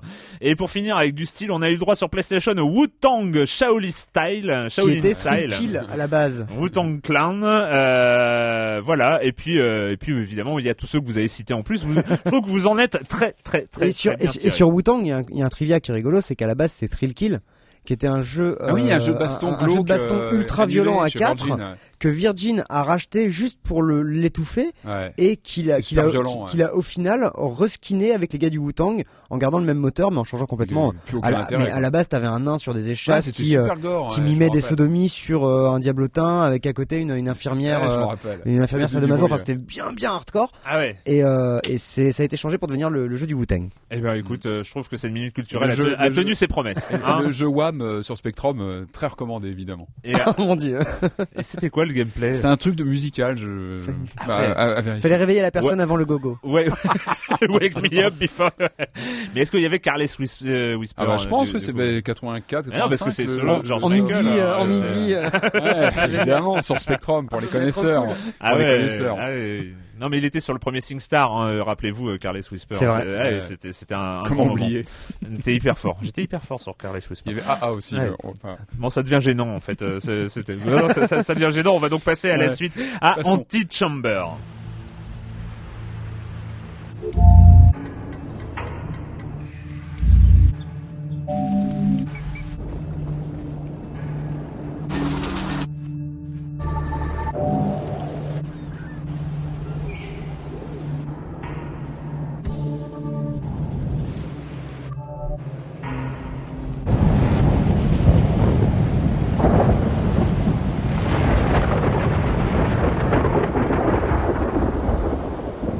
Trouve que cette bande son va très très bien avec euh, ce dont on va parler, Antichamber, développé par Alexander Bruce, qui s'est fait connaître euh, en vidéo et en, en phase de test sur le nom Hazard Journey of Life, qui a débarqué sur Steam avec la première énigme absolument euh, incroyable de Antichamber, c'est comment jouer avec un clavier AZERTY. Euh, et là, on, on pleure des larmes de Oh. sang. Attends, il faut aller sur le init et ça aller sur- euh, mais si je te Tu jure lances le jeu, tu fais Alt Shift et tu passes du QWERTY à l'AZERTY, comme tous les jeux qui ne permettent pas l'AZERTY. ah mais là euh, attends moi je suis allé sur le sur sur le sur le tutoriel enfin sur l'explication sur Steam Ouais. ils expliquent euh, de faire comme ça parce que Ah, tu t'es pris la tête pour. Oui, enfin, parce qu'en fait, Alt Shift, tu dois le faire à chaque fois. Mais Bon, là, tu on parle un peu jeu. cuisine. Mais ouais, non, mais euh, non, non, non, non, non, non, non, non, mais au- au-delà de la cuisine, c'est intéressant pour les gens qui jouent sur PC et qui sont énervés parce que leur jeu est en QWERTY et donc ils ont pas le j'ai fait WASD. un chiffre mais j'ai pas trouvé sur euh, sur tu sur fais- Antichamber Il suffit de faire Alt plus Shift et pouf, ton, ton ZQSD devient un WASD et inversement. Oh merde. Bon, Bon, bah, euh, ça a euh, marché, ça- ça, a marché. Ça, c'est le petit pro tip pour les joueurs PC qui Ouais, galèrent. ouais, mais moi j'ai bon finalement j'y suis arrivé hein. Ah, bah, voilà. eh, j'ai- réussi, j'ai changé le fichier de config de INI, euh, ouais. de, de Antichamber. Mais bref, c'est pas de ça dont on va parler, hein, de Antichamber, euh, qui est euh, une version sous acide d'un portal-like, on va dire. Euh, C'est-à-dire, on est en FPS, nous devons, on arrive dans un endroit. Euh, un endroit et là on doit commencer euh, commencer un parcours euh, commencer à aller euh, à explorer un labyrinthe on va dire ou à, à- et arriver à des nodes arriver à des euh, à des croisements à des endroits précis. Euh, dès qu'on est arrivé à un endroit il se rajoute à une map accessible à n'importe quel moment et on peut s'y téléporter comme on veut. Enfin on n'a pas là pour le coup on fait pas d'aller-retour euh, Tu peux accéder intempestif à un hub en fait en voilà, appuyant sur on, a- on, a- on appuie, on, a- on accède très facilement à un hub, on se téléporte à, à chaque endroit dès qu'on est coincé, etc. On peut tenter un, nou- une- un nouvel embranchement, etc. Qu'est-ce que c'est euh, Antichamber? Bah, Je vais te laisser la parole euh, sur euh, voilà les premières impressions. Comment est-ce qu'on peut décrire Antichamber déjà? Alors, je vais résumer Antichamber euh, sur sa première salle en fait. Tu arrives, tu as un, un fossé devant toi, puis la suite du jeu plus loin, mais c'est vraiment un fossé qui sépare. Et il y a juste marqué en lettres au-dessus Jump. Ouais. Alors ce que tu fais, c'est que tu sautes. Et puis tu tombes tout en bas du fossé, puis tu tombes sur d'autres pièces avec d'autres énigmes. Au bout d'un moment, t'es bloqué, tu fais échappe. Tu reviens dans cette première pièce, pièce cette fois il y a marqué walk. Mm. Et quand tu marches, eh ben il y a un sol qui se crée là où il y a le fossé, qui disparaît dès que tu vas sauter. Et donc ça va que des, des- que des choses comme ça qui vont jouer sur ta perception. Euh, tu vas avoir un peu plus tard, euh, je vais pas spoiler beaucoup d'énigmes, mais il y en a vraiment il faut, beaucoup. il faut en parler. spoiler il, une ou faut, deux. il- faut en parler. Euh, un autre exemple, c'est que tu vas avoir un escalier rouge qui descend et un bleu qui monte. Ah, alors là, explique-moi parce que ça, ça fait partie des. Tu l'as pas passé? Ah non, j'ai pas Ah passé. bah. Alors, Alors, je- vous, vous allez entendre en live Erwan qui se prend un mindfuck absolu voilà. et qui va Alors juste je vous explique, on arrive à un endroit, il y a un couloir. Alors il faut voir hein, l'univers graphique, c'est tout blanc où en fait c'est on est sur du monochrome euh, à, à chaque fois. C'est des murs tout tout est blanc, on voit juste les euh, le- les, les, les, les, les découpages du sol Hmm. et euh, comme ça on se balade et après il y a des énormes aplats de couleurs à droite à gauche, des trucs qui flottent dans Ça les airs, pas mal, des, d'ailleurs. euh, machin. C'est plutôt c'est plutôt pas mal. Euh, et là donc on arrive au bout d'un couloir avec euh, un escalier rouge qui descend, un escalier bleu qui monte. On se dit bah je vais choisir l'escalier bleu. Euh, on arrive dans un autre couloir et puis on fait un tour et on retombe sur l'escalier bleu qui monte et l'escalier rouge qui descend. On va dire bah je vais prendre l'escalier rouge, euh, machin. Et puis on y re- on retombe. Reprends l'escalier rouge, je reprends l'escalier bleu. Enfin bref et on retombe toujours là-dessus. Alors à un bout d'un moment on va dire ah bah tiens je vais faire demi-tour. Je fais demi-tour et euh, j'arrive dans un couloir et là en fait je reviens à, à la situation initiale. Mais j'ai Ah pas bah. dû voir un truc. Ah non non non non, quand tu reviens sur tes pas en fait, t'as la suite du jeu hein. Ah ben alors je- j'ai pas j'ai pas fait ben non parce que j'arrive dans un couloir avec plein de couleurs euh, euh, différentes et en fait à un moment j'arrive et il me dit d'appuyer sur la touche escape où je reviens Ah au oui voilà oui, oui, oui, mais ça ça après c'est la suite logique mais mais tu mais tu as quand même débloqué d'autres choses, c'est pas le même couloir que par celui par le par lequel tu es Je arrivé. veux dire qu'il y a plus de mais non parce qu'il y a encore un point où euh, j'ai pas résolu le ah oui parce la- que mais il y a une autre énigme Ça, ça a euh, l'air là-dedans. prise de tête votre truc. Ah non, mais Je c'est- non, mais c'est que des choses comme ça. Quand vous en parlez, Je vais- ça, je vais- ça- je vais- c'est mindfuck. Je donner un dernier exemple. T'arrives dans une pièce et t'as une fenêtre. À travers Normal, cette ouais. fenêtre, t'es dans une pièce qui est bleue et à travers cette fenêtre, tu vois une pièce qui est rouge. Mhm. Si tu tournes autour de la fenêtre, tu continues à être dans la pièce bleue. Si tu t'approches de la fenêtre et que tu en recules, t'es dans la pièce rouge. T'es dans la Ah, pièce que tu voyais dans la fenêtre. Voilà, c'est ça. C'est que des trucs comme ça. Je sais pas si, vous aviez lu un bouquin qui s'appelle La Maison des Feuilles. C'était très très bien. Bah, c'est ça. C'était très très bien. Alors La Maison des Feuilles, c'était un bouquin Ouais. complètement barré où la typo euh, devenait folle en vert, même j'ai temps prêté, que j'ai prêté l'enquêteur le que le bouquin, je me livre. rappelle plus à qui. Bah, pareil, je l'ai ouais, paumé, je suis ah, dégoûté. Surtout que maintenant il coûte une fortune, il est Ouais, introuvable. ouais. ça. Je suis dégoûté. Et la Maison des Feuilles, c'est un espèce de bouquin vivant comme ça qui qui qui En fait, il y partait avait- au fur dans la forme qui- Ouais, ouais. Et surtout, en fait, finalement, euh, euh, les- par exemple, l'histoire euh, c'est se déporte sur les notes de bas de page. hein. Ouais. C'est ce genre de Ah choses. Enfin, C'est l'histoire d'une maison où tout d'un coup il y a une porte qui ouvre sur une pièce qui n'existe pas de l'autre côté. Et en fait, la maison est plus grande à l'intérieur qu'à l'extérieur. Voilà. Et Antichamber, c'est ça. Voilà. Ouais. C'est le mindfuck tout le temps. C'est essayer de comprendre ce qu'on te demande, mais en fait, Du euh, mindfuck. Ouais. le, le, le terme anglais, donc Prise de mind- tête, quoi. mindfuck, Du- Prise de tête. le ou- viol de cerveau. je, je pense que c'est voilà, ça reste correct. Et c'est pas- D'accord, Non, mais ouais. c'est vraiment ça. Tu sors d'Antichamber après une heure, tu te dis mais T'es qu'est-ce fatigué. qu'est-ce hein. qui vient de se passer Enfin T'as- vraiment, t'es perdu, t'es perdu. Et ce qui, ce qui est très intéressant, c'est que on est, euh, c'est cette utilisation en fait du, du, du modèle FPS. Moi, ce, ce que j'ai vraiment trouvé intéressant, c'est l'utilisation du modèle FPS qui, dans les jeux vidéo, est le modèle quasiment idéal pour, euh, on va dire, accepter euh, les règles du monde classique. Euh, Les règles du monde classique, c'est euh, Oui, un euh, escalier y a- ici. Il y a un escalier, je prends euh, l'escalier, je monte. euh, Il y a un arbre, euh, je me retourne, je me re-retourne, l'arbre est toujours là. non mais c'est euh, voilà, le FPS Pauvre sert fou. aussi. Non, mais bien le, sûr. le FPS sert dans le jeu vidéo à, à se balader dans un concrétiser univers les endroits, euclidien, on va dire, un univers euclidien classique euh, et à s'y retrouver. Ça, c'est la 3D. Voilà, on se balade dans un monde en 3D. Et là finalement. En, en, en prenant ce, ce, ce gameplay FPS, on, on a des réflexes à retrouver ce, ce, ce monde euclidien. Enfin, c'est Mm. cette logique. Or, euh, ce qu'a ce qu'a réussi Alexander Bruce, c'est de complètement zapper ça. C'est-à-dire, il se sert justement de euh, l'aspect numérique. Oui, normalement c'est un monde euclidien, mais moi je fais ce que je veux. Mm. Je vous amène dans mon monde. Et, euh, et maintenant ça va suivre mes règles.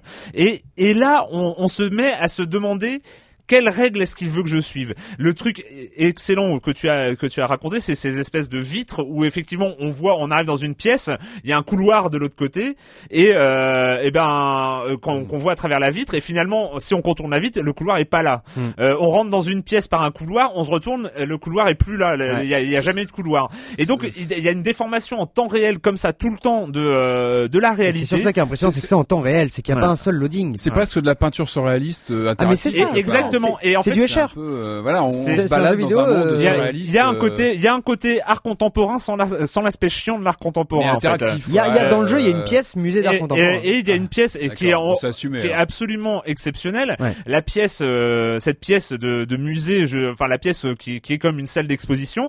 En fait, encore une fois, ils, ils jouent des codes euh, parce que on a des objets euh, qui sont euh, présentés comme ça, soit animés, soit fixes. C'est des cubes. euh, dans des cubes en verre, euh, comme ça. Et en fait, quand on tourne autour, eh bien, en fait, il y a un objet différent à l'intérieur de chaque cube euh, en fonction de chaque face qu'on regarde.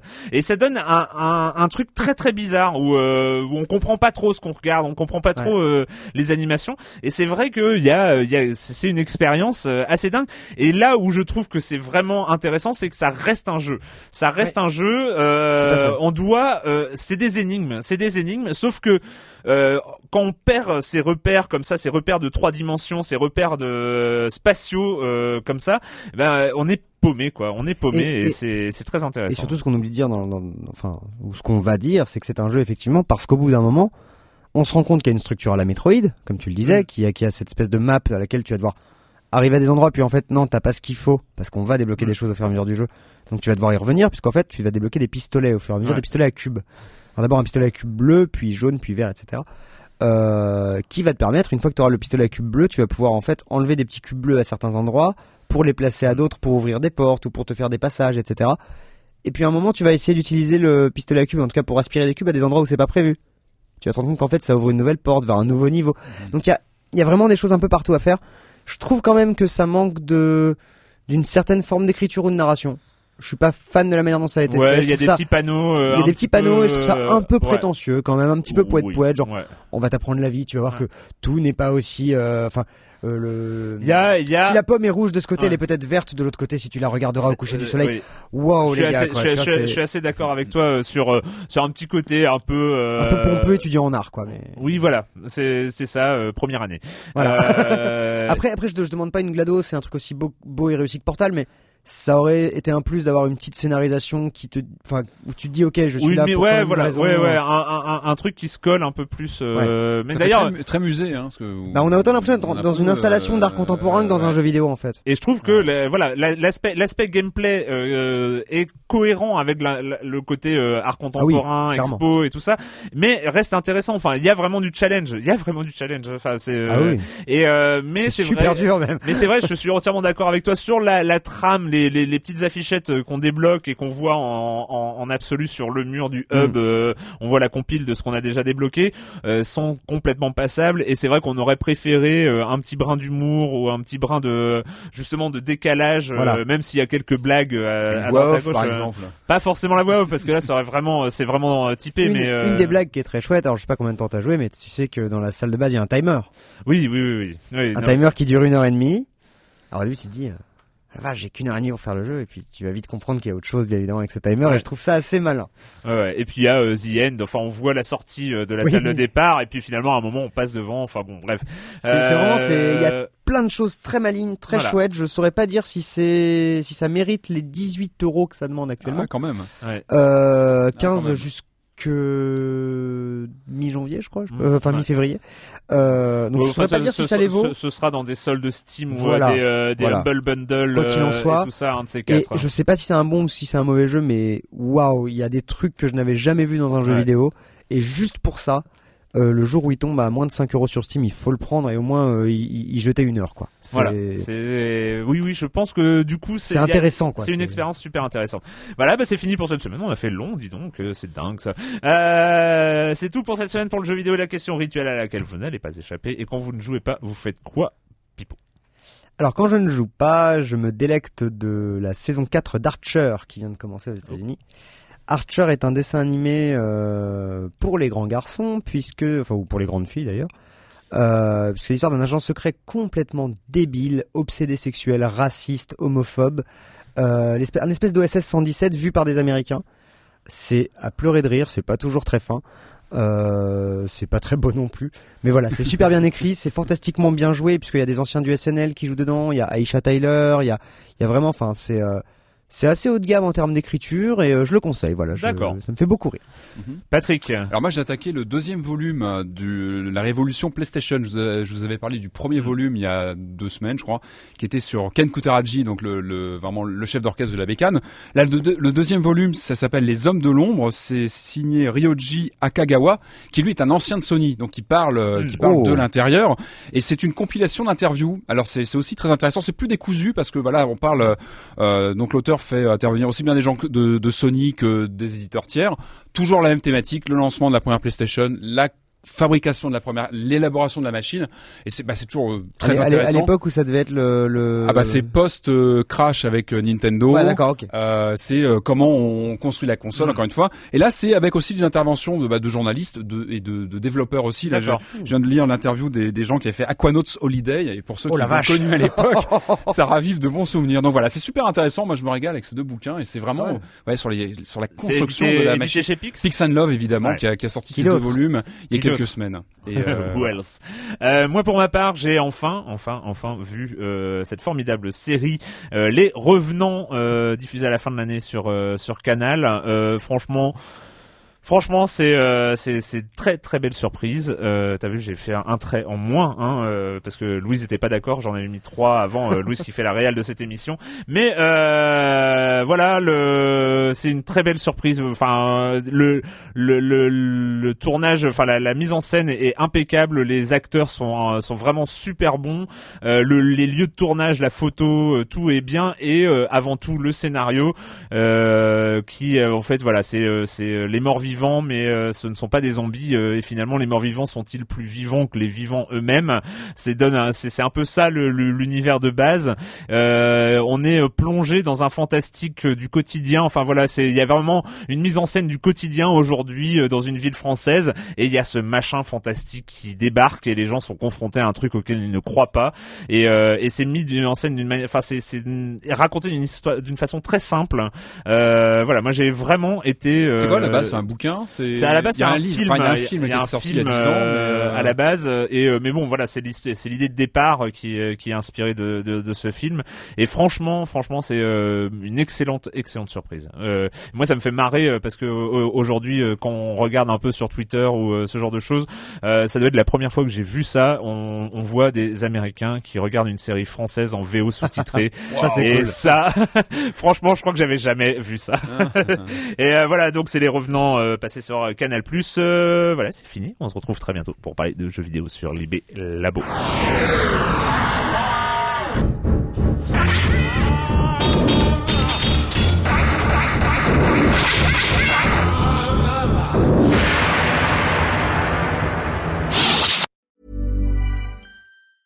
Hey, it's Paige DeSorbo from Giggly Squad. High quality fashion without the price tag. Say hello to Quince. I'm snagging high-end essentials like cozy cashmere sweaters, sleek leather jackets, fine jewelry, and so much more. With Quince being 50 to 80% less than similar brands.